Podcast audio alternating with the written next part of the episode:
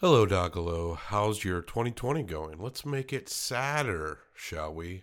My name is Bob Sham, and you have hit play on the Documenteers podcast, the podcast about documentaries.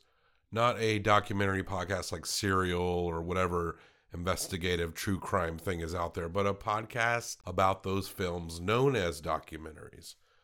I talk about a new one each week with a friend, and this week Felicia and I get out the tissues because we got some rough subject matter. Warning this documentary recalls themes of child abuse on multiple levels. For Felicia's first full length episode, we are watching and discussing the film Tell Me Who I Am by Ed Perkins, and it's on Netflix. Twins. One gets into an accident and remembers nothing but his brother. The brother helps him flesh out a life he cannot remember, but he happens to leave some stuff out. It's fucked up, but we venture forth Big reveals in this episode, so keep that in mind if you want to watch it because we spoil this like we spoil any other documentary. No one has really complained about that yet, but I expect it to come someday. Next week on the show is not nearly as fucked up, but sad in its own special way. Akil joins me for his first episode in 2020 to discuss a film about the youth and what they're doing and we are two men around the age of 40 that are doing their best to understand this as objectively as they can because we are following the life of a teenage social media personality who dreams of making a living by posting and streaming. What are the teens like these days, and why are all these teenage girls obsessed with it? This kid, Austyn Tester, he's like the next Leif Garrett, the next Shaun Cassidy, the next Ricky Nelson, the next Fatty Arbuckle, our most OK Boomer episode yet, as we discuss the Liza Mandelup film Jawline, and it can be found on Hulu. Teenagers staring at their phones next week, right here on the Documenteers. No song clips on this episode except one. We ended on the song Celebrity Skin by Hole, and I picked that song to troll Felicia whenever she hears this because we dropped some hot words on Courtney Love in this episode. Tea gets spilled. And I just want to say up top regarding any Courtney Love claims in this episode one word alleged. We are now legally safe as houses. DocumenteersPodcast.com for more about this. Five stars in a review on Apple Podcasts is the most helpful way to help the show. And remember, we are accepting requests for our listener request month in March. I will select at the end of January, including 30 for 30 requests and short documentary requests. You know how Friday episodes roll. We need a lot of shorties requests. You can see what we've already done at our website or just scroll down on your podcast app. That's a good way to do it too. And now that we have done that, let's move on to some terrible, terrible shit. We're in this together and I appreciate your support. Keep on docking. Here is a motion picture film. A thousand feet, 16,000 separate photographs. Let's tidy up this tangle of film by putting it on a reel. I don't know who I am. Not just a story of who I am, but who I really am. The real me. The secrets I need answers to are in Marcus's head. But they're deep in his head. So it would almost seem reckless in terms of whatever we're going to find when we open the box. It's Pandora's box. You either open it or you don't. But will it help me? It's a chance. It's a chance I'm prepared to take.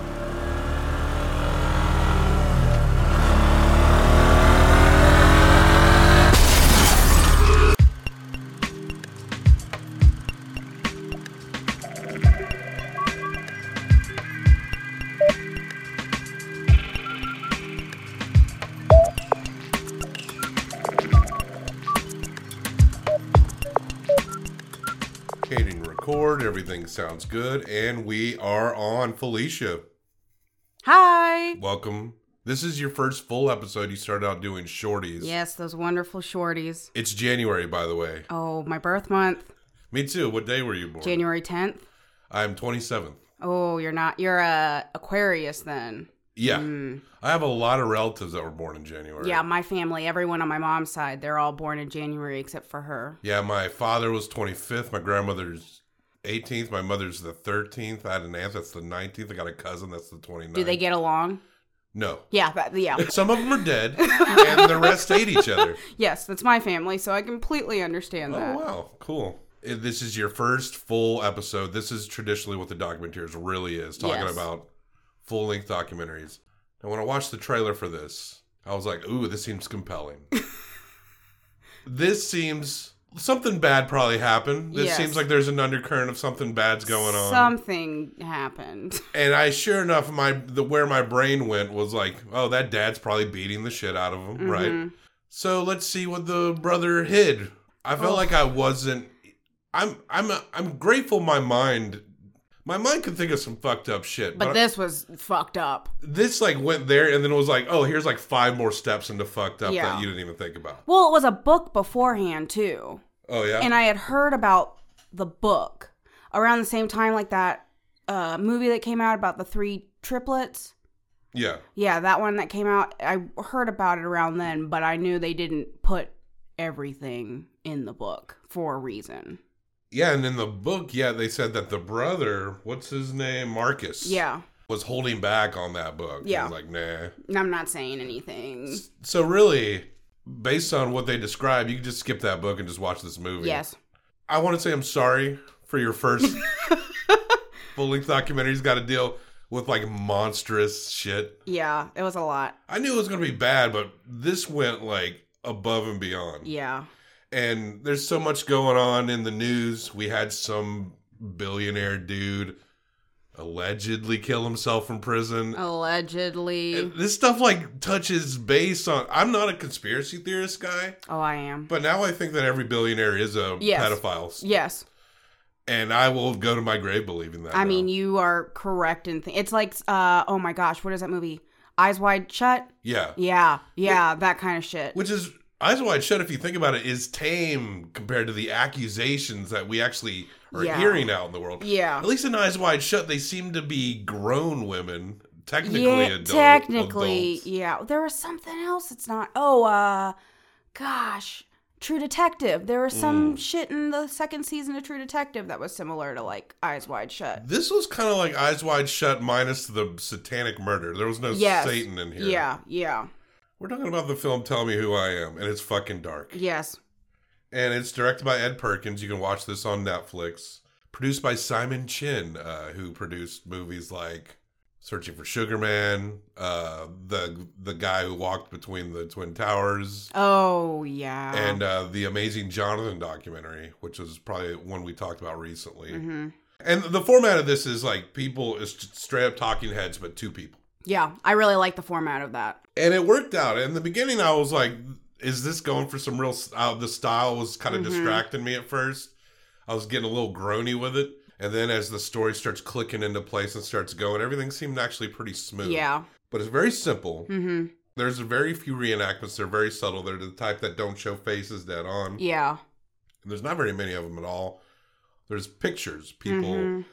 of family members and shit like that. And other than that, it's just brothers in a room talking, and then at the end, brothers together Yeah. talking. That was really like the the way that they did that with them separate and they each had their own like 30 40 minutes and then it brought them together. That was really I think that made it a lot more intense once you got like to the end and you actually like they said everything that happened. You were like, "Oh shit, this Yeah. is a lot." Akil and I watched a movie not too long ago called Zoo. Have you ever seen that documentary? Mm-mm. You ever heard of Mr. Hands? Yes? He's the such a basically Zoo is about a guy who got fucked by a horse, like a zoophilic guy, and he Oh. died from it. Well, he got fucked by a horse like I would imagine. A real feel, So- it's a real feel good episode of the documentary. Oh, yeah, no. and but Akil hated that movie because it it had it kind of was this movie took similar approaches to that, but the movie we're discussing seemed a lot more refined. Yeah. The Zoo movie required a lot on slow motion, which was a big criticism of Akil's, and I have to concede that Yeah. it was like a bit much. some parts are in Zoo were funny for the worst reasons, and there's no laughter in this one. Because somebody was getting fucked by a horse. Yeah, in which- Zoo? okay, nobody's getting fucked by a horse in this. Just pure sadness in this. one. Yeah, it's just really sad. a car wreck. Well, actually, it's a motor. It was a motorcycle. I thought it was just a bicycle Yeah, because I think the British they say bike instead of yeah. They're so weird yeah. over there. I was like, okay, whatever. British listeners, what's your problem? Does it say what part of England? Obviously, it's in England, but it doesn't say what part. They said something about something about the countries and like or counties. They said something about where they were at. Like everyone from the counties would always come to their house. yes, I don't know what that means. Probably like a a, a short drive from London. I'm kind of guessing Yeah. that vibe based on some information Yeah. later on. But Alex got into a motorcycle accident, and he wakes up and he's got a twin brother. His name is Marcus. hmm recognizes Marcus instantaneously. That's Yeah. good news. They are twins. They got a bond. But there's another lady, and she's kind of hysterical. And he's like, "Who the hell is that?" And and or his brother goes, "That's, That's, your mom. And Marcus said to me, Do you really not know that that is our mother? And I said, No. And then he said to me, Well, do you know who you are? And what's your name? It started to dawn on me that I really didn't know anything. He describes himself as essentially a blank canvas. Yeah. Especially early on, I was like, "What would it be like if I was like this?" Because this guy, it doesn't seem like any like moral thing is off. No. It seems like the the the underlying subconscious knowledge of the everyday world. hmm But there were a few things that he just didn't grasp. Like he had to be told what a bicycle was. Yeah, like I thought it was interesting that he was 18 when the accident happened, Was or it- some. It was either like 18 or 19 when the accident happened, and he essentially had like the brain of a nine year old and like the mindset of a nine year old hmm. After he woke up. Ah. and that's why he had to be retaught everything. But he even said when he was like talking about like the bicycle of like, oh, I got on it, and then I was like, oh, I already know how to do that. Like he he started doing. He's like, oh, I know how to do it. And he didn't know his own name. They Yeah. didn't tell him his name. Yeah, Only person he recognized that was familiar to Was the old twin. life was his brother. yeah, It's like the guy got a weird second life. Like not even any emotional resonance of the past. That's as interesting as that thought could be. That's the scariest part. Like all the things that you went through growing up, the Yeah. normal childhood shit, your first kiss, your first whatever, like that's mm. gone. yeah, Nothing. At some point later on, they take him to this party. This is we'll get more into that Yeah. later. But he's like, "Oh, your girlfriend's here. This is mm-hmm. her name." And he was just, and his approach to most of this was just to pretend like, like he knew them. and it worked. Yeah. like, there was no questions. Like he apparently jokes about losing his virginity to Twice, her yeah. But uh, so he he comes out. He's a blank canvas, and mom picks him up from the hospital, and she's Mm-hmm. re- reiterating, "You still don't remember? Are you Mhm. sure?" Well, and like something that I thought was kind of weird was that she wasn't wanting to believe that he was that something had happened to him Yeah, that he couldn't remember anything like she was just like yeah no like he's he's perfectly fine yeah. and he even thought that that was strange Like she was just pretending. yeah like they were pretending like nothing happened Then they go home, and he talks about this big, daunting house. hmm I thought that part was interesting because, as far as I know, this is the house he grew up in. I'm just being told that this is your house. This is your mother. I don't know that. So it seemed like they had a level of comfort. It Mm-hmm. seemed like dad worked a lot. He was very self isolated. So only had the childhood of a big daunting house, but objectively, after losing his memory, all that emotion's gone. yeah He kind of objectively is, is like, wow, this house seems too big. hmm As though, but he never had a life where he was like, I'm going to be in this tiny apartment. like i'll be fine just living in this little apartment yeah like Yeah. he grew up in this opulent house It's just it's so strange to wrap your head around. Yeah. That was his life, that house. hmm And then he shows up to it. He doesn't recognize it. He's like, that seems like really daunting. This Yeah. house. I mean, this house was so big that it. They kind of talked about it as though it were like multiple apartments on its own. Yeah. Well, they even talked about how they weren't allowed in the house. Yeah, portions of it. Yeah, they weren't allowed in portions of the house. They couldn't go upstairs. Yeah. They didn't even have a key to the house. Yeah, no front door key. No front door key to the house. They slept in like a little shed area on Yeah. the estate. yeah. which we go through a lot of uh, Marcus helping Alex get it. Like Mhm. basically, Marcus is having to reteach him. Everything. Marcus loves his brother, so he has no problem doing this.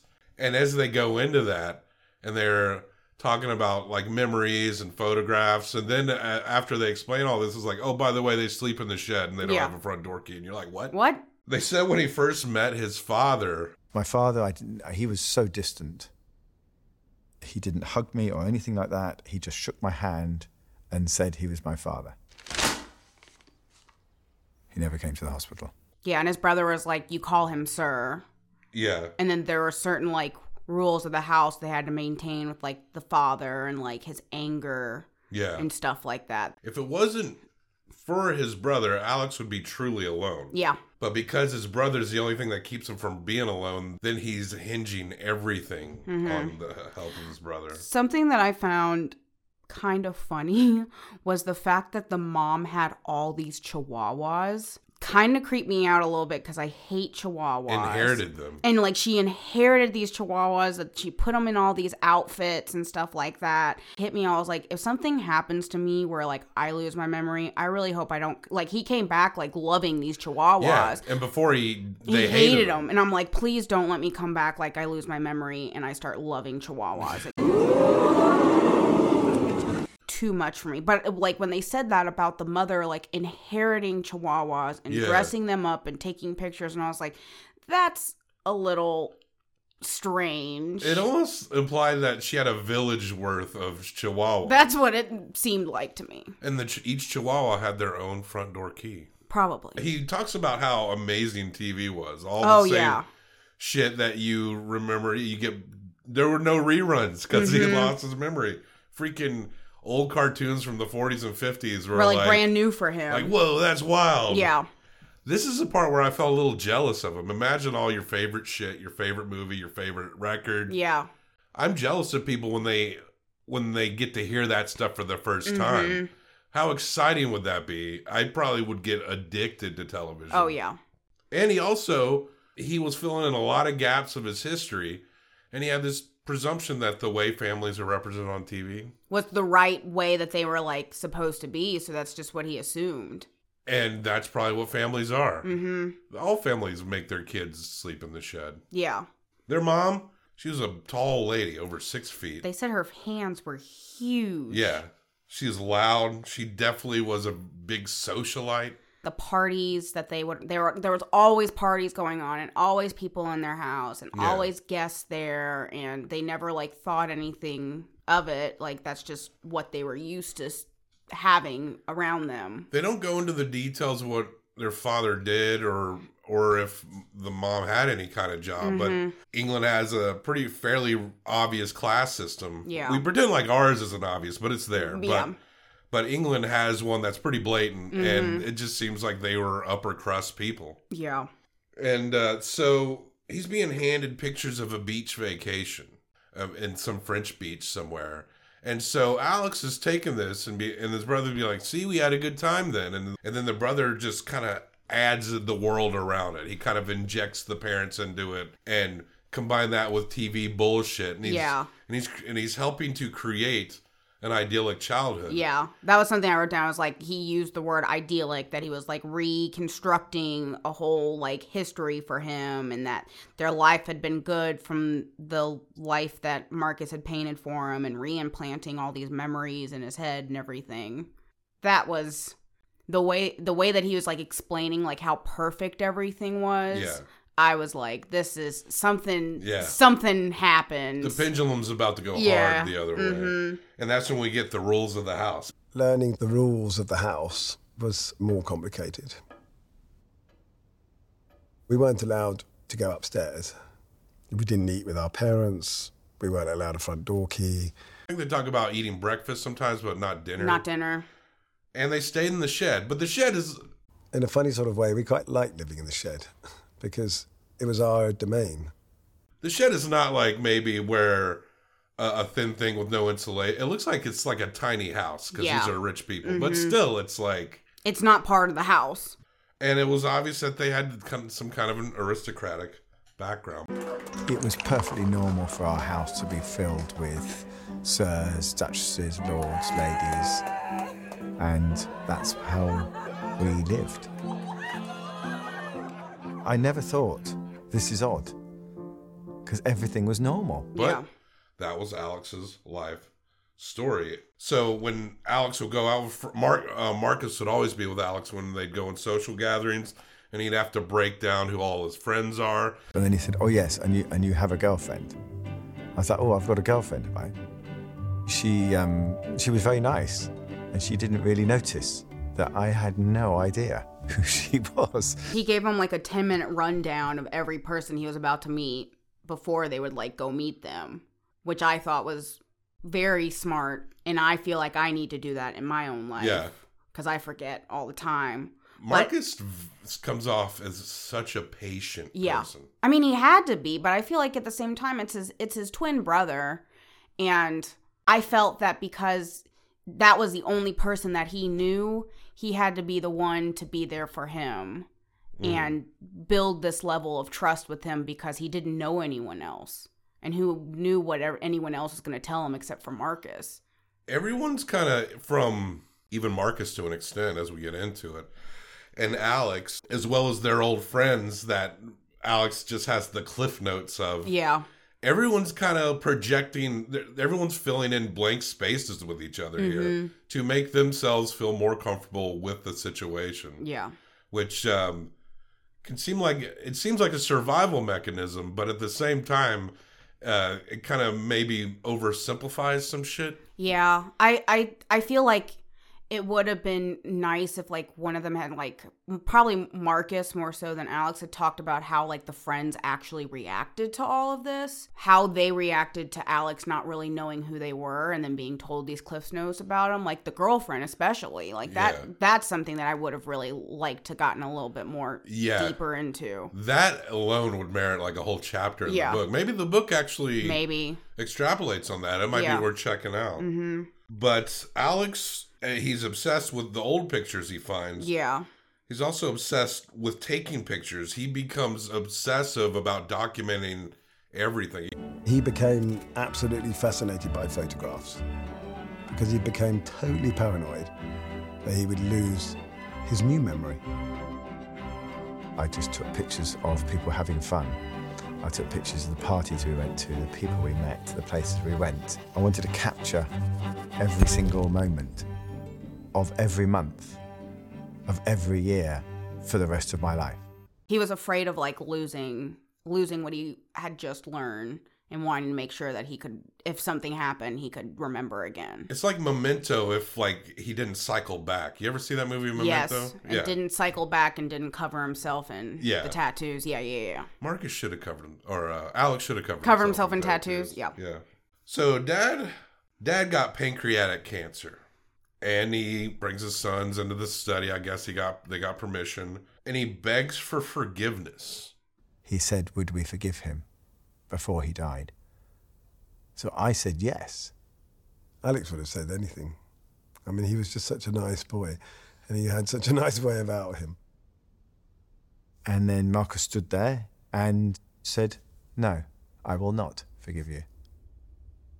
And turned around and walked out of the room. And Alex, he has no context to go on. mm-hmm. He's like, oh, this man, he took us to Fran- French beaches as, Yeah. as children. of course i'm gonna forgive Father, him of course. And this is when the real cracks start to form. mm-hmm. When dad passed away, Alex had this expectations like, okay, he's gone. I guess the rules are going to change. Mm-hmm. Go hang out in the house, have breakfast, have our own rooms within the house. But they didn't. yeah In fact, they said that shit got even more stringent. worse for them which And they're- is weird They can't be more than 20 years old here. no I guess Alex's condition kind of really did set him back. So Yeah. in a, in a lot of ways, he is kind of like a teenager. yeah Still no key. They still sleep in the shed. mm-hmm. And then five years after this point, they walk into the house and their mother has fallen to the base of the steps. yeah She has a brain tumor. And this hurt Alex big time because he grew very close to his mother. Even though he had no memories, he the mother that he was around for years after that was somebody that he loved very much. Eventually, she would die, and Alex showed a lot of emotion. But Marcus didn't. No emotion at all.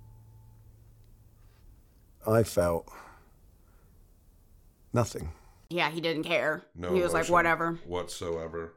And you could see it in both their faces, kind of when they were they, when they were talking about it with Alex. Like you could see that he got he was a little bit more emotional about it, and hmm. then Marcus was just like, she died.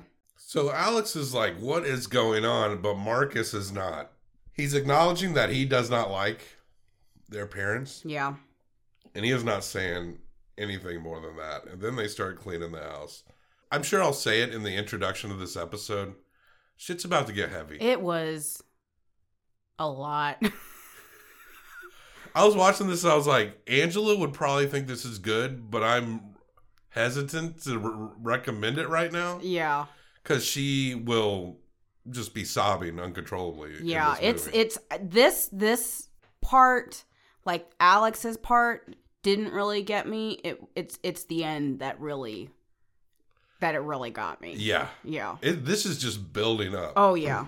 So all the parents are dead. So now they really can go into the house. hmm They probably do have a key now. Hopefully.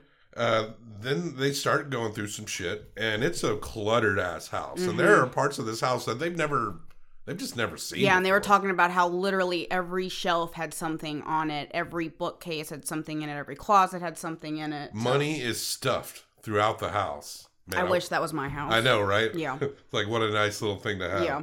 And then they go into this big bathroom. There's a wardrobe, and it's like full of they said sex toys. Yeah, that kind of creeped me out a little bit. Like a wardrobe full of sex toys. what I'm imagining How is- many do you need to fill a wardrobe? I'm imagining like leather on one side, dildos on the other, and then other accoutrements mean, of sex toys. Most people just have one drawer. yeah, this is a wardrobe. These folks had a wardrobe. like that's a lot.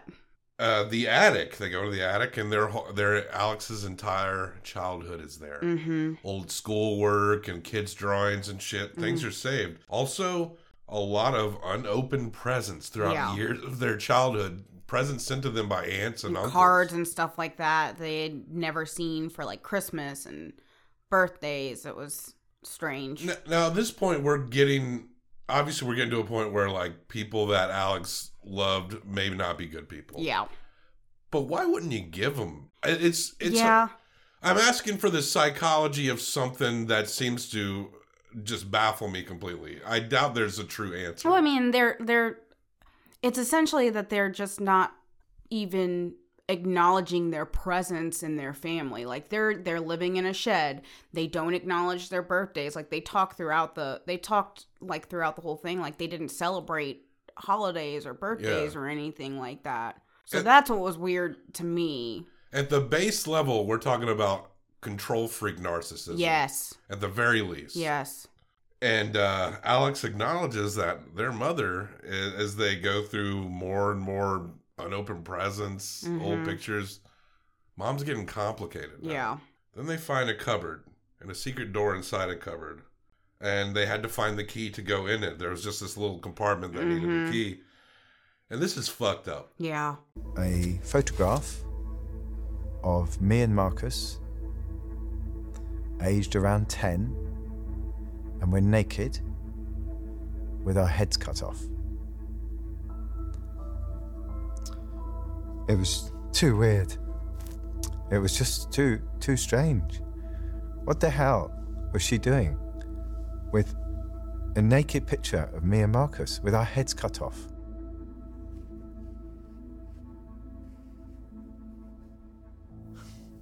I just didn't know what to do.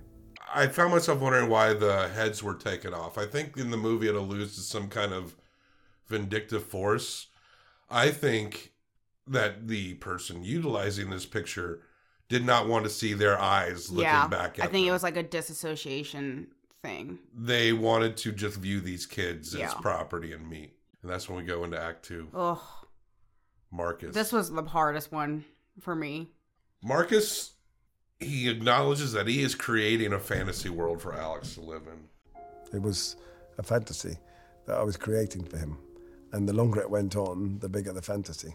Alex only knew his brother. You got to remember that everything hinged Yeah. on Alex. Like he and and Marcus had control. Every ounce of trust Mm-hmm. was put into Marcus. Yep. If you've only got one fact in your mind, one thing that you know 100%, one thing that is yours of your own, not that something that's anybody's given you, you then build everything around that fact. He had to trust me because he didn't have anybody else to trust. Without me, he had nothing. Alex trusted Marcus more than he could ever trust himself. They did celebrate holidays, but they would, throughout their childhood, they found out that they would actually go with other families. So, like the pictures of them on a French beach, Mm-hmm. they're with some other family. Yeah, that's what I was a little confused about. Was that it was was it just them with other families, or was it them and their parents with other families? I think the way they described it, they never went on any vacation. It was just parents. them with other people. They Yeah, didn't go with their family. Friends of the family or other relatives Yeah. would be like, let's take the kids down to Normandy Yeah. Mm-hmm. or what the fuck ever. Normandy. Uh, Normandy, France. yeah. I'm just showing off a little geographic. I don't know geography. Marcus points out that when he would show Alex a picture of them on vacation, Alex never asked, "Oh, so mom and dad were up by the, in the water." Yeah, he never clarified anything or asked further questions. Yeah. He just took it on blind faith. I'm oh, I just assumed my Yep. parents were there too. Mm-hmm. There's so many questions, so many. This thing becomes just a maze. Yeah, it becomes a lot. And um, Marcus acknowledges that at this point he is consciously lying. It's kind of a weird part where Alex is like, "How's our mom?" And mm-hmm. she's like, "Oh, mom's cool." Yeah, our mother's cool. And that would be the end of the question. You would say to me, Well, that's not an acceptable answer. What am I supposed to do with our mother's cool? I want more. What was she like? How did she look after us? Does she love us? You know, has she been a good mother? But he wasn't asking any questions like that. He just wanted to know, Is my mother cool? Yes, she is. Great. Pop that in the memory bank, move on. Mom's cool. No, like mom. No, like going into detail about who their mom is. Like I'm pretty sure you would say more like mom's cool. Hey, mom's not feeding us that roast she just made. What's going on? Like what's Ah, going? Just like that's just oh, normal. Mom, mom's cool. That's okay. The fantasy now was coming apart, and Marcus definitely felt the guilt of the lie, but to him, the absolute truth that he couldn't tell Alex was the worst. Yeah. And honestly, having seen the whole film and looking back, I I I understand why Marcus did. Oh yeah. I mean, Mar- he even said he was like he didn't he didn't want to feel those emotions again. And Marcus said if this was the other way around, Yeah. Alex would definitely do this for me Yeah. too. Alex just didn't know he would do it. Mm-hmm. He probably wasn't ever jealous of his brother. I was kind of wondering that. Yeah. But I think he loved his brother so much that he was actually grateful. That he was able to do that for him and And- and have even though he couldn't remember, he was grateful that he was able to make this new story for him. It was a gift to him. Yeah. And he could so not only is he wrapping up this fantasy with his brother, an idyllic life, Mm-hmm. he gets to now project himself into that as he's telling Yeah. his brother. And while certain elements in his family know the know the truth, Mm-hmm. he can go to his brother and his brother will very sincerely mirror back the fantasy life that he's put on Yeah. That must be intoxicating Mhm. considering now what we know. Yeah. Trauma and tragedy, people will repress that on the in their own Mhm. way. And he was saying that he was like starting to believe himself too. Yeah. Like every lie that he was telling, like it was starting to become his own truth as well, which was makes sense based on what we know. It's rough shit. But at this point they acknowledge. Now, like I said in the trailer, I'm like, Mm. oh, dad probably beat some people. Yeah. Maybe worse. We all like to think that we'd know who a paedophile is when they walk in a room because they've got a big label on them. But in reality, it's just not like that. My mother sexually abused us up to the age of about 12, 14. And why would you want to give that? I mean, what's that? I mean, that's something, if I just told you today that that happened in your childhood, you knew nothing about it, it would fuck the rest of your life up. And I kept waiting, like, what did dad do? Yeah. Like, it's going to ramp up, but Mm-hmm. they just were saying, Like they just Mom. said that. What really got me at that point when they said that was that was Alex saying like you've got it wrong. Yeah. It wasn't mom. Like we had a great relationship with mom because they were like celebrating birthdays with her and doing all this stuff and then Marcus was like, "Yeah, I know it pained me to Mhm. be around this situation knowing what she did." Deep repression on Marcus's Yeah. part. He's anguishing on the sideline. He's seeing his brother be super close with his mom, Mhm. and he's just sitting there knowing everything. But he knows when that party's over, that gathering's over, he can go into that world with his brother. Yeah. And when mom died, they said that the saga felt ended. But the photo that they had found, that Yeah. brought back something hard for Marcus. Mhm. I just walked straight into the kitchen. Marcus is standing there. And I said to him, Were we sexually abused or not? And he turned round and he went white. He didn't know what to do. He turned round, had a cup of tea in his hand, and it dropped out of his hand onto the floor. In that split second, the whole circle evaporated instantly. And Marcus nods and then walks away. Mm-hmm. And then he's like, yo, yo, you can't just walk away. What's, it follows him out into the garden. But Marcus is like, this is, this is, This is yes, it, yeah. This is it.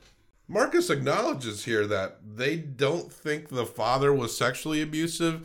He seemed more like an emotionally abusive, very strict, Yeah. controlling guy. Mm-hmm. And Marcus says, I don't know if he knew or not. And he was like, if he did know, that's what would make it even harder. What's fucked up now is we're ramping up to like some answers here. If you can imagine the worst, you can probably get some of this. Mm-hmm. But Alex is saying the words mommy throughout the movie. I say, Did mommy abuse us or not? He said, Yes, she did. After they said that they got molested by her, and he kept using mommy. Yeah. That that's where I was like, this is not. He. It's it's. I don't think that it really like clicked to him because he didn't really. Be, I don't think he really believed it. At the beginning of this movie, when we see a picture of their mother, I I felt kind of bad. I was like, she seems like a little off that day. Like I felt like I was Yeah. judge, being a little mean, judging this like wacky Polaroid of their This mother. Amazon woman. yeah, like and in my brain, I'm like, be nice, Bobby. and at this point, I'm like, fuck, Fuck this you, lady. man hands. Now this is the part I understand Marcus's intent, but at this, it's kind of painted that Marcus just takes off at this Yeah. Point. He splits, and Alex is alone. I can understand why Alec, uh, Marcus did a lot of things, but man, he did abandon your brother in that Yeah. moment, Yeah. and that's got to be brutal because Alex only had his brother. Well, and he, I think it was catching, all catching up to him of like all this lying he'd been doing to him for so many years. And this was the one lie that he was trying to make sure never got out. So Alex goes through the house on his own. He starts putting things together. This was the weird part for me. He ta- he finds a cavalcade of love letters. no, sex letters. I They're sex specifically letters? wrote down sex letters, from like all types of people to his mother. which she's not the best looking woman. She had a, I mean, it's England. it's England. She's like a seven in England. I can't really say anything. She's like a seven.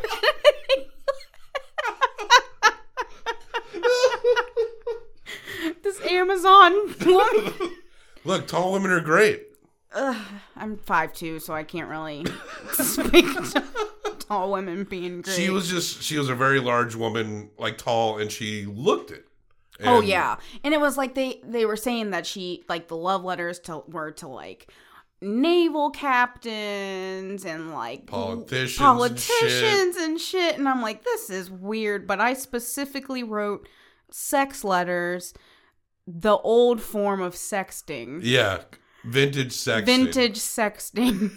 But she had a lot, yeah, a lot. yeah, And so Alex is like, man, our mother was intensely sexual, hence a wardrobe full of toys. dildos. But of course, reality is getting questioned at every level. Yeah, He starts getting, as you can imagine, depressed. Suicidal thoughts come Mm-hmm. in. But Alex did meet his wife, who was a huge help, and they got married and had two kids. And Marcus actually would go on to get married, also have two kids. Mhm. This is where they kind of talked about how like they did everything together. They worked together. They went Yeah. on vacations together. Like whenever their business was ramping up, they did it together and all this stuff, which I thought was really. I mean, Alex could have done been a shit person and was like, I'm never talking to my brother again because he he hid this from me. But they kept being together and kept their lives together. Around that time is when the book we were discussing comes Yeah. out, and I think Alex maybe push this book to facilitate his brother to come off some information. Mm-hmm. I would be interested in seeing that book or reading it. I Yeah. can see it too. If it's on a table, I can look at it, but I would maybe read it as well. Maybe, Listen to it. yeah, or yeah, Yeah. audiobooks. You can do that. All those years, he's got no more details. The picture that they found, Mm-hmm. and mom, it was a, did molest you. Marcus. Obviously feels so guilty Yeah. until it's pretty much just too much. Mm-hmm. Act three, Alex and Marcus. Oh, this is so heartbreaking. They're at the table. It's very awkward. It's an explanation. Marcus is giving an explanation on why he did this. And you can, it's not hard to wrap your head around. Mm-hmm. We still don't have the extreme details. But then he says to this, I cannot say these words to your Yeah. face across this table. That's where I started crying. yeah. Was was when he was like, I, I of all the people in the world, like his twin brother, he was like, I can't say this to your face. But I said it to a camera. Yeah. So they hand him a laptop, have him put the headphones Oh. on. Oh, and Alex at this point is like, Oh, you're making me very scared now, but Yeah. because it's like I think the gravity of it just went up a notch in Mm-hmm. his head. He sees that it's now actually going to happen, something he's been asking, and he understands that this is legitimately some scary shit. yeah. But he needs to own this. Marcus leaves the room, and we're just watching Alex listen. And Marcus is to the camera in another room. Mm-hmm. And I, uh, at first, I think this is going to be like a Grizzly Man scenario. Werner Herzog listened to the audio of Timothy Yeah. Treadwell getting killed, and he's like, "We never need to hear this. Let's move on." And then we, ne- it probably got destroyed. Yeah, And- probably. And I thought this was this kind of a scenario, and I was like, you know what? Imagination is bad enough. Mm-hmm. We probably don't really need to Need know. to know what's going on. And I didn't expect.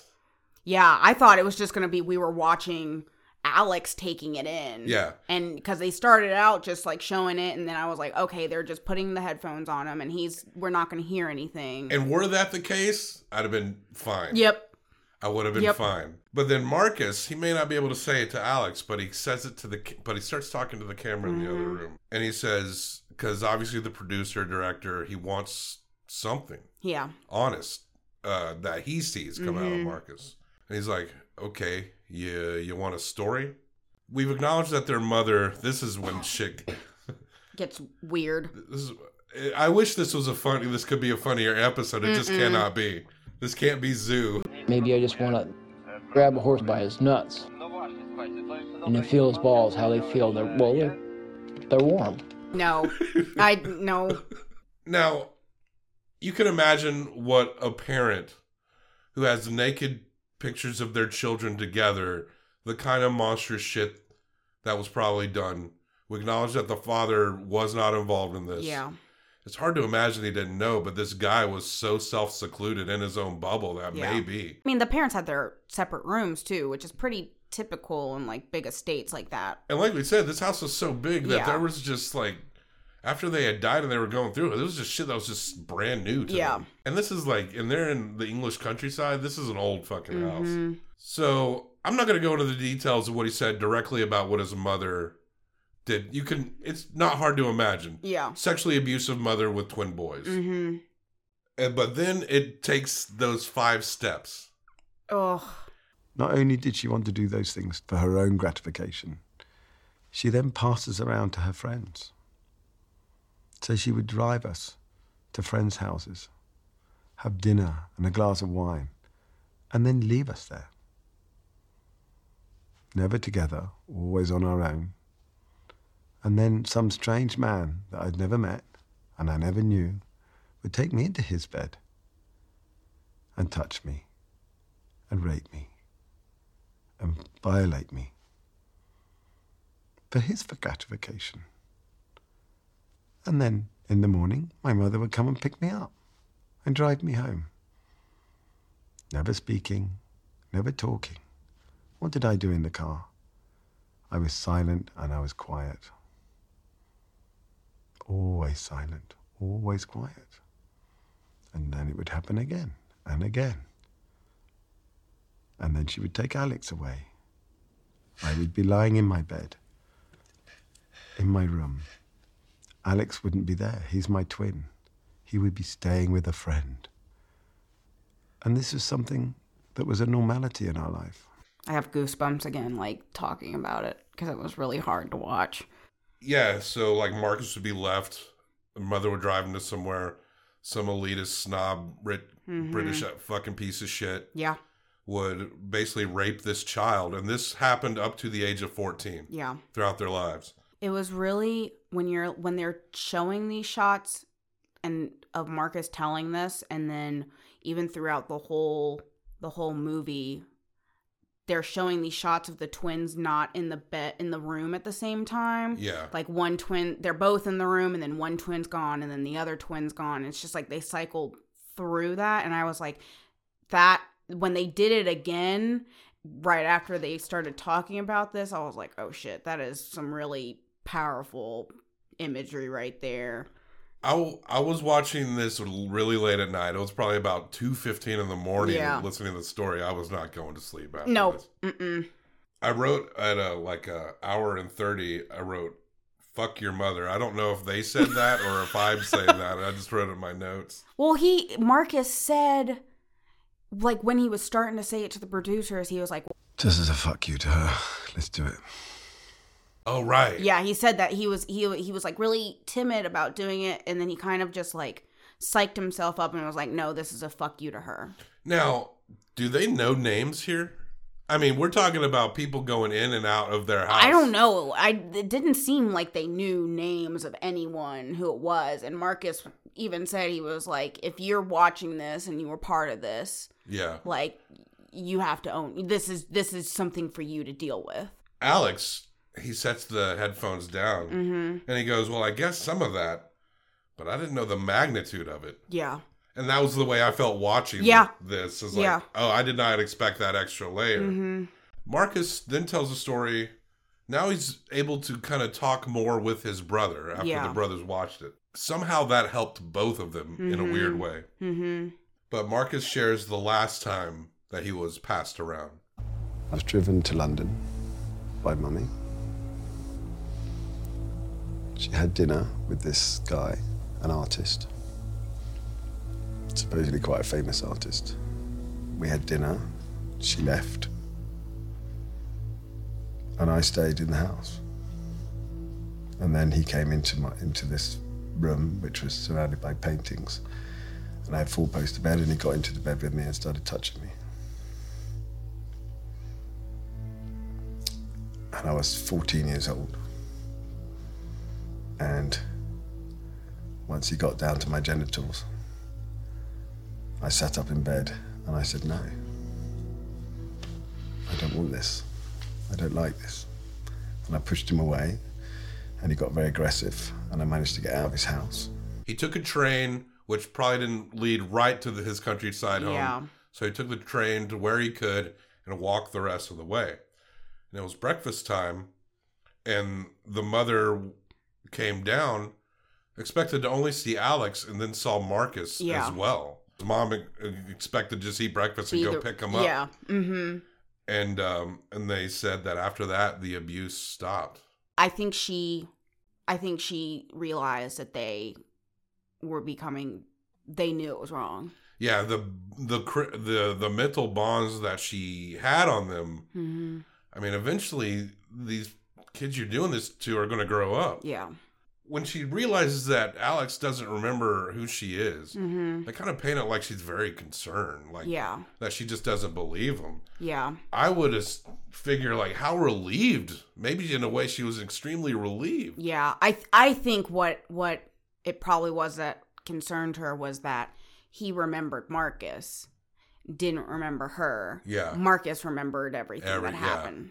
And Marcus Marcus was the agency to be able to tell him what happened. Yeah. Maybe she knew a part of a part of her knew that maybe Marcus wouldn't tell. Yeah. Uh, isn't that like some English shit to not tell anything emotional? They don't have ever? emo they don't talk about emotions like at you almost all. said they don't have emotions. They don't have emotions. They're lizards. They're lizard people. I I wonder like they did, I don't think they really said like when they started living in the shed. Yeah. So I wonder if that's when they started living in the shed because there's n- I'm giving the mother the benefit of the doubt, mind you, she raped her children mm. and let her children be raped by other people. But there's got to be no way that she put 6-year-olds out in a shed in this house. Man, Maybe it was that when they turned 14 and Marcus said no and did that, that's when she moved him out to the shed. yeah, because they talk about how they didn't eat with the parents. Yeah. But there's there like I, I'm giving her the benefit of the doubt as a rapist, I guess. Like I don't there's gotta be something like maybe it was like, oh, my use for them is done. it's done. Like they don't need to be They're aged out. Yeah. Now they go sleep in the shed. Yeah. And go be teenage boys. We'll Yeah. ignore them. Who cares? Mm-hmm. I wish she could remember who this artist was. You know. Yeah. Like you go. It seems like a lot of their childhood based on the. Like their adulthood looked like it was in the '90s and shit. So yeah. it's Like, like, eight, se- they said they were four, 54? okay, so we got a so. '70s and '80s childhood. Yeah. here. Man, think about London artists big in the late '70s, early '80s. Yeah. I mean, there's going to be tons in London. yeah.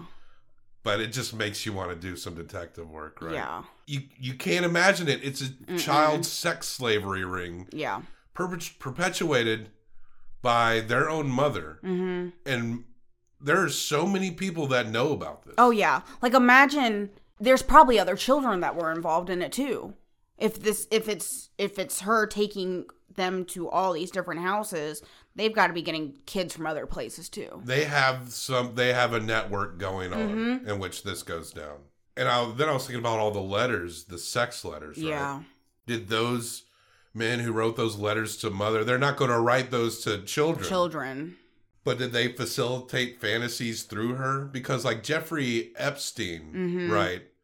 His Ghislaine Maxwell, that lady Yeah. that supposedly went around and procured underage girls in Florida trailer parks Mm-hmm. for him and shit. She was often introduced and said to be Epstein's girlfriend. Girlfriend. Yeah. And so, and there are accusations by people out there that said she was in on these acts. Not only did she procure, but, But she, was, was in part on of these it. acts. Yeah. and that's whole separate from that that British fashion dude from France that had his own angle when oh, they Oh, yeah. went to Europe Yeah. to do that shit. It's hard to imagine that many of those letters were not also connected with that monstrosity. Yeah. And I I don't think they burned the picture. I think that was just the imagery that they used, but I wonder obviously they probably got rid of that picture. But the letters is what I'm wondering if that's something that was kept. Probably not. Th those do those letters have names on them? Yeah. Like if the letters for all we know they probably threw them all out or did something with them afterwards. But I mean like if the letters don't have real names on them, they'd have some kind of pseudonym on them and there's so much technology nowadays that you can do letter like handwriting analysis and stuff like that. It seems like uh, that this movie could stand for a very investigative Oh sequel. yeah. Oh yeah. And it seems like you could this that so many people enough people are going to be involved Mhm. that you could take somebody to accountable but in britain there was a guy named jimmy savile have you heard this name Mm-mm. he was uh, a dj in the the he hosted top of the pop 60s and 70s dj Okay. and he also did this show called Jim Will Fix It, where kids would write in and be like, "Help my dad, uh, you know, our toilet. We need a new toilet or something." And Jim will come and fix it. How- It's almost like a Make a Wish Foundation for British kids. British kids. All right. Well, Jimmy Savile died in about 2012, and after his death, allegations of sexual abuse from grown women to kids as young as two Oh my god. started coming out. I think the count is over 500 Oh my god. accusations on Jimmy Savile. Ugh. And we actually did a Eldridge and I, you know him as Yes. We did a one on uh, where Louis Theroux, that uh, quirky British documentarian, Yeah. Mm-hmm. uh, did a episode of with Jimmy Savile, and every and we all all knowing what we know now, everything he's saying is just like seems so foreboding. Yeah. But but it also showed how connected he was to everything mm-hmm. from British royalty. He would call like um, the tabloids to come and at one point he has to go to the emergency room and he calls the tabloids to come, and it's like, well, why? How do they know they're here? And it's Yeah. like, Oh, I called them. Uh, Jimmy called them, but he's not outright saying it. Yeah. Uh, this is a guy that had his fingers in everything, and I imagine a lot of that is blackmail. Fucking Jimmy Savile Yeah. could have been at one of these parties. Oh yeah. Like, there's no, as far as degrees of separation, Because they don't talk about who was there, and they don't know any of these people. But with Savile, you're talking about 500 plus accusations. And Yeah. and there's shit that's like very, that seems very obvious in hindsight as far as shit he did on camera. Mm-hmm. There's no way that villages full of people, worth of people, don't know about this shit. Yeah. But it's all up here, the upper Yeah. crust. They don't talk about it. Those elites. Yeah. Ugh. Mm-hmm. But these motherfuckers. They think they just have so much power, And, they that literally do that. and they do because they have money and that's that was okay i was watching an episode of dr phil today and it was talk- underrated. Dr. Phil's underrated. i love dr phil so much his podcast about gypsy rose was by far the best one out of all of them i will fight people about dr phil yeah, we know he's not a real doctor. like he's not a real doctor but he puts uh everyone in their place and that's what matters Yeah. If you have a high profile mental health professional here advocating for your children to stop an attacker, I would think that would be a time that you just wouldn't want to interject. okay i'm sorry You know, my dad used to tell me never pass up a good chance to shut up. he was there was an episode about how this this fertility doctor essentially raped all these women by ejecting them with his own sperm Jesus. and it was like he was known for in like artificially inseminating women with fresh sperm versus frozen sperm and like they all got pregnant because he was they were using fresh sperm but it was his Yeah. and he had over 75 known children Jeez. and they found each other on like ancestry.com and whenever they like brought it up to him he's like oh it's not me i and he just he started paying off some of them and i'm like this the fact that the upper class and like even in like the british upper class it's just like they don't talk about this shit and they don't think that they're reper- like there's going to be any repercussions about anything that they do Mhm. because they can just brush it under the rug it doesn't it doesn't affect them Yeah. until it fucking does Yeah. And then uh, and then they'll find like one person. I think with the Epstein case, they're charging these prison guards now with Yeah. something Mhm. to show that they're doing something because they lapsed in judgment in this prison where one, only one person has died in captivity there Yeah. in like 50 years and the cameras were suddenly off in this brief period of time but these prison guards who probably had no choice considering what was breathing down their necks Yeah. to ignore this type of thing Yeah. are now having to take the weight from it Yep. and they're being trotted out in front of the media looking over here Yes. i'm really bad at analogies it's looking over here and then they're doing something Yeah. else over here the Epstein thing touches like all political boundaries, all levels of all levels of it corporatism and Mhm. money, tech CEOs, freaking. There's so many random. Chris Tucker is in this black book. His that's what's so weird to me is that it's just ev all these political people and then chris tucker Yeah. who you haven't heard about or heard from in years Courtney Love's name is in that black. i'm not shocked by that she killed kurt cobain i will fight people about that as well You know, there's there's rumors that um during a height of her success that she was turning out young girls to go into because she admits to being a prostitute in the past. yeah because she she's a whore so They throwing shade at him. I can't believe it. I doubt it Wow. i do not like her at all I mean, that celebrity skin album's not bad. Yeah, okay. well, and it's like her her own daughter doesn't talk to her. Oh yeah, yeah. Like they have some and I mean her Frances Bean has a lot of shit wrong with her too because she her mom gave her drugs as a kid. I heard someone say once that they didn't believe Courtney Love killed Kurt Cobain, but they could easily picture her like watching him do it. Yeah. I could I could see that. I I think she was the main reason why he killed himself. Like he had just gotten out of rehab. Yeah. So I love Kurt Cobain, R.I.P. Hate Courtney Love with a passion. Wow. Maybe we should do. Uh, you ever see Soaked in Bleach? It- No. it's terrible. Oh, but maybe we'll reserve that. oh, I'll do it. If you want to just get pissed throughout an entire, yes, just you'll hollering about Courtney Love. you'll be madder in that episode than you were in this one. Fuck Courtney Love. Fuck. Courtney Love. I hope she listens to this. But after the secrets, the main secrets are out and spoken, Alex and Marcus embrace. Alex says, No more lies. No more lies. No more silence. No more secrets. And I have you back with me. I thought that was really it was very touching. it was very touching and it was something that definitely hadn't been said between the two of them beforehand even though like they had kept doing all this stuff together and had been with each other through all their life they hadn't had that one moment of i'm not going to keep secrets from you anymore yeah.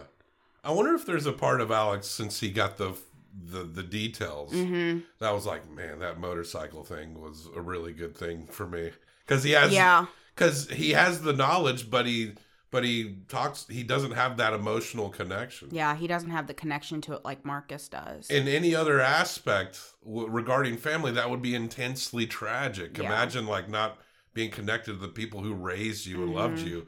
Well, and like people, all the people repress what happens to them, and then like they're re- they can be reminded of it in some way, but they they remember everything about it. It's not like Marcus. It's not like Alex. Sorry, it's not like Alex. He's like he's being told what happened, but he doesn't remember the emotions he felt during the time, Yeah. or like what he what like he was feeling physically at the time. He's just being told what happened, and that in enough is mentally heartbreaking to him. Yeah. But he doesn't feel the same way that Marcus does about it. Right. Considering the hor- it's it's fucked up alone that because the household was such a horror show Mm-hmm. That a an accident that would take away your memory could be seen as a good thing. Yeah. That's just how fucked up their lives oh, were. Oh yeah. And that's that film. I'm really fucked up from it still. Tell Me Who I Am by Ed Perkins. it was a lot. Yeah, it was. But Felicia, we don't rate documentaries in a star rating scale. It's archaic. It's, tired. archaic. Stars. Why are people drawing them with five points? Have you ever seen a real star with five points? Mm, I've got some Jewish stars that have six points. Yeah, so. those are the only acceptable ones. I think someone on the show was like, "What about Stars of David? Do you like those?" And I was like, "Oh, I better tread lightly." I didn't Uh, say they're that. fine. You're gonna give this one through five Herzogs, not the baby Herzogs from the sh- from our shorties. Real full in the flesh Herzog. full grown Werner Herzog. Can my Herzog be the Herzog that's in uh, The Mandalorian? yeah Okay, all right, Yeah. good, good. bounty hunting is it dangerous? What is it? Uh, he, I mean, he'd never seen a quote unquote Star War before, so That's the part of why we love them. there is a I read something. I think it was like a Vanity Fair article where they were doing multiple shots without the baby Yoda Mm-hmm. in case the baby Yoda wasn't going over and they could do some CGI cuts. Yeah. And Werner's on set and he sees what they're doing. He's like, "You cowards, just shoot it." and that is some Werner Herzog oh shit right man. there. But yeah, you're gonna give this one through five Herzogs. I'm gonna give it one through five Herzogs. Combine them for best out of ten All right. Herzogs. Felicia, for your first full episode. Boy, what a subject we picked for Oh you. We'll try to get it more lighthearted next time. no, I like them dark. I kind of do too. I like them dark. what, what are your thoughts on "Tell Me Who I Am" by Ed Perkins? Gave me a lot of feelings, a lot of emotions. I like that it broke it up in the different parts, made it a little bit easier to like can like take in. Still fucked me up. I'm giving it four. Four Werner Herzogs. I love your concise. Because, like, Akil and Johnny, they're like, it's time for the symposium. How do I feel about this mm-hmm. frame and this frame? Short to the point. Let's do it. I love it. I, as I mentioned before, stylistically, this almost for those that have seen the movie Zoo and thought it dragged. The horse fucking. Yeah, the style of this is kind of similar to that, but more refined. Mm-hmm. What much better editing, really well done. And like I said earlier, I was a little worried about the style direction, Yeah. and then I didn't notice it. And then it was just, I mean, when you're dealing with a story like this, as sad as it is to say, the more fucked up something is, this is this is what documentaries do to us all the time. And I'm I'm just now have to um, accept the fact that dark ass shit like this is just going to pop up if I'm Mm-hmm. going to do a podcast talking about documentaries twice a week. But yeah, I completely agree. I I maybe I will also hit it at a four. I'm wondering why I wouldn't go higher. Maybe because it doesn't, because four is a really good score, but it maybe doesn't go far beyond it. It's just it facilitates what it needs to facilitate. Yeah. I wouldn't call it spectacular. Not it's not reinventing the wheel. Mm-hmm. It's just something that's really well done for what little it's working with. Yeah. And Ed Perkins, you get a four out of five for me. Take your four Herzogs combined with mine. That is eight out of ten Herzogs, and that's pretty damn good. That's a pretty good score right there. Eight out of ten for "Tell Me Who I Am" by Little Eddie Perkins. Little Eddie Perkins. I wonder what else he's done. I could look it up, but I won't. Yeah, no. The internet. It's the That's Facebook. it's there. The Facebooks. the Facebook machine. all right, Felicia. We'll, we'll find more fucked up documentaries. Give me all the fucked up shit. I love it. I, I think uh, we're I want for 2020. I kind of want to. We started out with people doing specific things. Angela did true crime, and I think I want to go into these categories a little more. So Mm-hmm. your categories can be fucked up shit. Yep, I'm cool with that. Sweet, fucked up shit. It is. All right. All right. Thank you. Thanks, y'all. Keep on docking.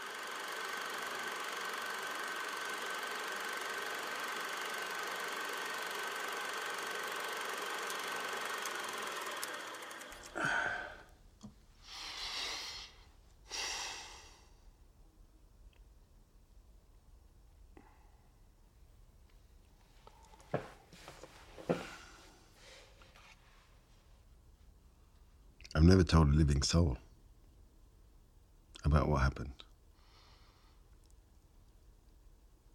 I barely told myself what happened.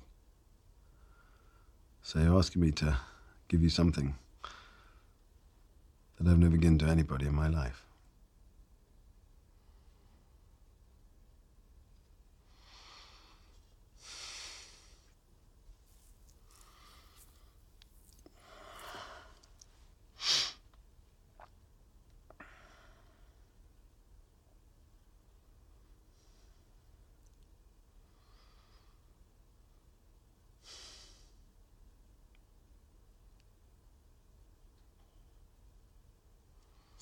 Okay.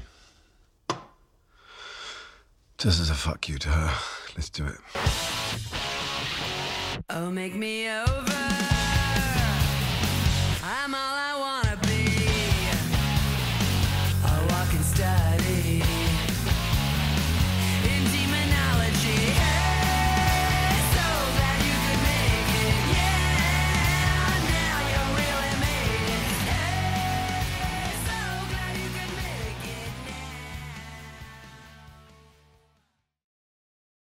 Over.